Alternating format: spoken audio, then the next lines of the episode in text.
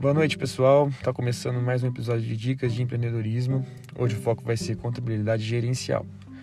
Vamos falar um pouquinho sobre custos de despesas fixas, variáveis, métodos de custeio, entre outros assuntos aí super interessantes dentro desse tema.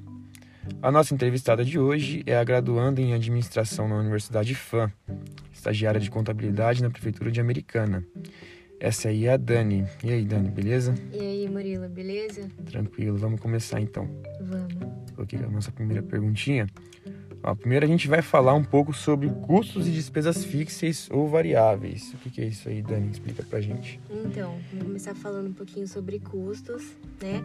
Os custos são gastos ligados ao processo produtivo. Então, são os custos que são é, relacionados à produção.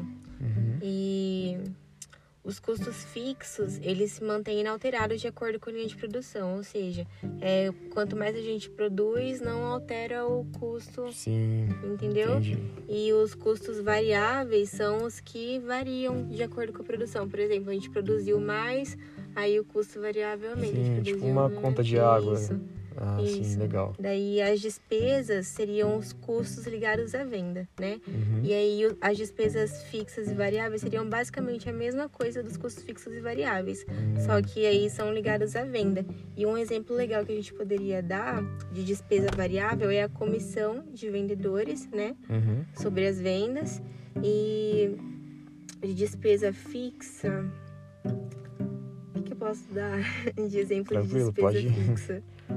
Nossa, calma aí. Ah, um aluguel, por exemplo. Isso, aluguel, salário Aluguel, de né? funcionário, né? Mão de obra. Sim. É, boa.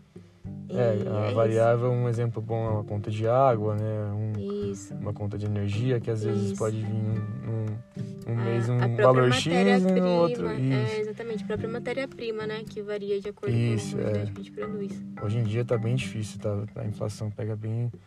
Pega no calo É, aí do por isso que empreendedor. o, o empreendedor tem que estar sempre atento, Uhum. né? Não só no, no custo da, dos produtos que ele vende, mas também nos, Sim, no é mercado, como estão os concorrentes. Legal. É isso aí, Dani. Agora a gente vai falar um pouquinho. é, eu vou pedir para você falar um pouquinho pra gente os custos relevantes e não relevantes. Qual que é a maior diferença entre, entre os dois aí? Você sabe pontuar? Então, quando o empreendedor toma, o empreendedor barra gestor toma uma decisão comercial, existem dois tipos de custos a se considerar. Esses custos são conceitos de grande importância da contabilidade gerencial, né? E uma organização precisa estar sempre atenta às mudanças de estrutura de custos em relação a essa decisão, para ela pra saber identificar ou não se vai prosseguir, entendeu? Sim. com essa decisão. Tipo, a gente tem, tem testou uma coisa, a gente tem que estar atento aos resultados para saber se a gente vai continuar ou se a gente vai mudar de tática, de estratégia. E a principal diferença entre o custo relevante e o irrelevante é que os custos relevantes são in- incorridos, ou seja, de certa forma eles são afetados a, nas tomadas de decisões,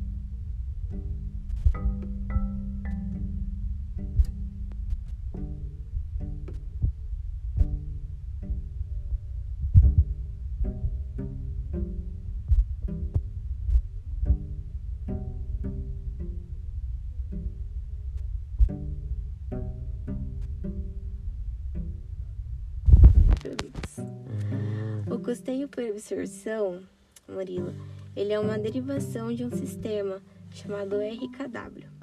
Esse sistema, as despe... por esse sistema, né, Uhum. as despesas e os custos são apropriadas à produção, ou seja, a...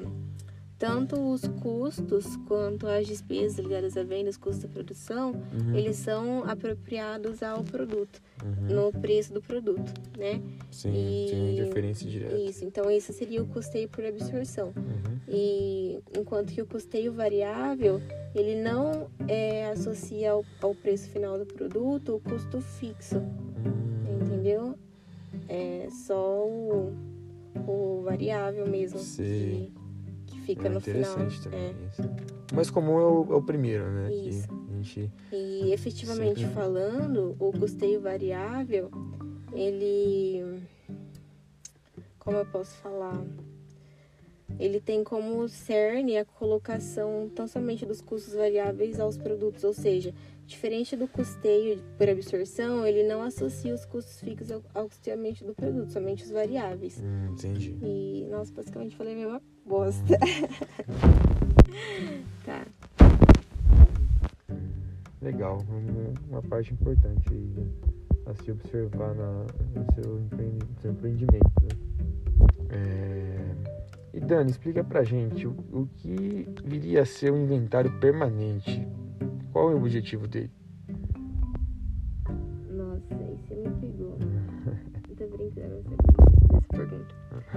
Inventário permanente, ou também pode ser chamado de inventário de estoques, ele refere-se a, que nem o próprio nome já diz, a verificação da existência dos estoques.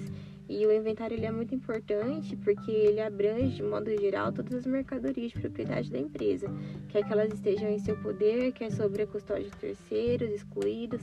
Porém, as mercadorias de propriedade de terceiros que estejam em poder da empresa, elas vão ter aí ter três tipos de inventário, né? O permanente, que é o- aquele que o controle de estoques fornece permanentemente o valor de estoques e quantidades. Sim. O periódico, que é aquele que é levantado ao final de cada período contábil, sendo geralmente adotado quando é permanente e inviável devido ao elevado número de transações. Uhum. Deu pra. E Sim. o, o rotativo também. Por último. E o rotativo é o processo de contagem regular por porções de estoque. Não, ele não é em um único evento, como é o periódico. Sim, legal. Três, três variáveis aí. de- E agora a gente, para mudar um pouquinho de assunto, né, por último aqui na nossa conversa, é, mas sem sair do foco principal, né? Fala um pouquinho pra gente sobre o ponto de equilíbrio e seus derivados aí. Então, o ponto de equilíbrio contábil é, é o valor das vendas, né? O ponto de equilíbrio contábil seria aí o valor das vendas necessário para cobrir os custos obtidos com a mercadoria das vendas, ou seja, o lucro. É, entendeu? Em, em- em resumo, assim, seria o lucro. E despesas fixas, despesas variáveis, tudo é o lucro Sim. entendeu? O lucro. O objetivo é oferecer direção à empresa, principalmente para orientá-la nas vendas que devem superar as despesas e os custos, ou seja, o lucro. É, tem, a- tem que Porque ter o. a, a gente tem as despesas e a gente tem os custos. Então, o que a gente tem de receita tem que cobrir pelo menos o que a gente teve de de gasto, né? É. O investimento que você Isso. fez no, o investimento. E num certo con- empreendimento tem Isso. que, claro, tem que pagar as suas É, contas, né? Que você Então, investiu e tem que dar um retorno financeiro É, também, porque senão não é, senão você vai estar lá no vermelho. não é muito, não é muito Não é favorável você se não der o né? retorno, né? Então, Então, legal. E o ponto de equilíbrio, por sua vez, ele desconsidera todos os gastos que não representam saída de dinheiro do caixa. Podemos destacar como, por exemplo, desses custos, a amortização ou ainda a depreciação. É, logo, para o ponto de equilíbrio financeiro, são excluídos dos custos de despesas fixas, a depreciação dos ativos e outras despesas não desembolsáveis. Legal. Dani, muito obrigado aí por ter reservado seu tempo pra gente. Espero que você Imagina, volte mais prazer. vezes aí. Opa, Foi um prazer. Boa noite, Dani. Boa noite, pessoal. Até a próxima. boa noite até. Tchau, tchau. Tchau.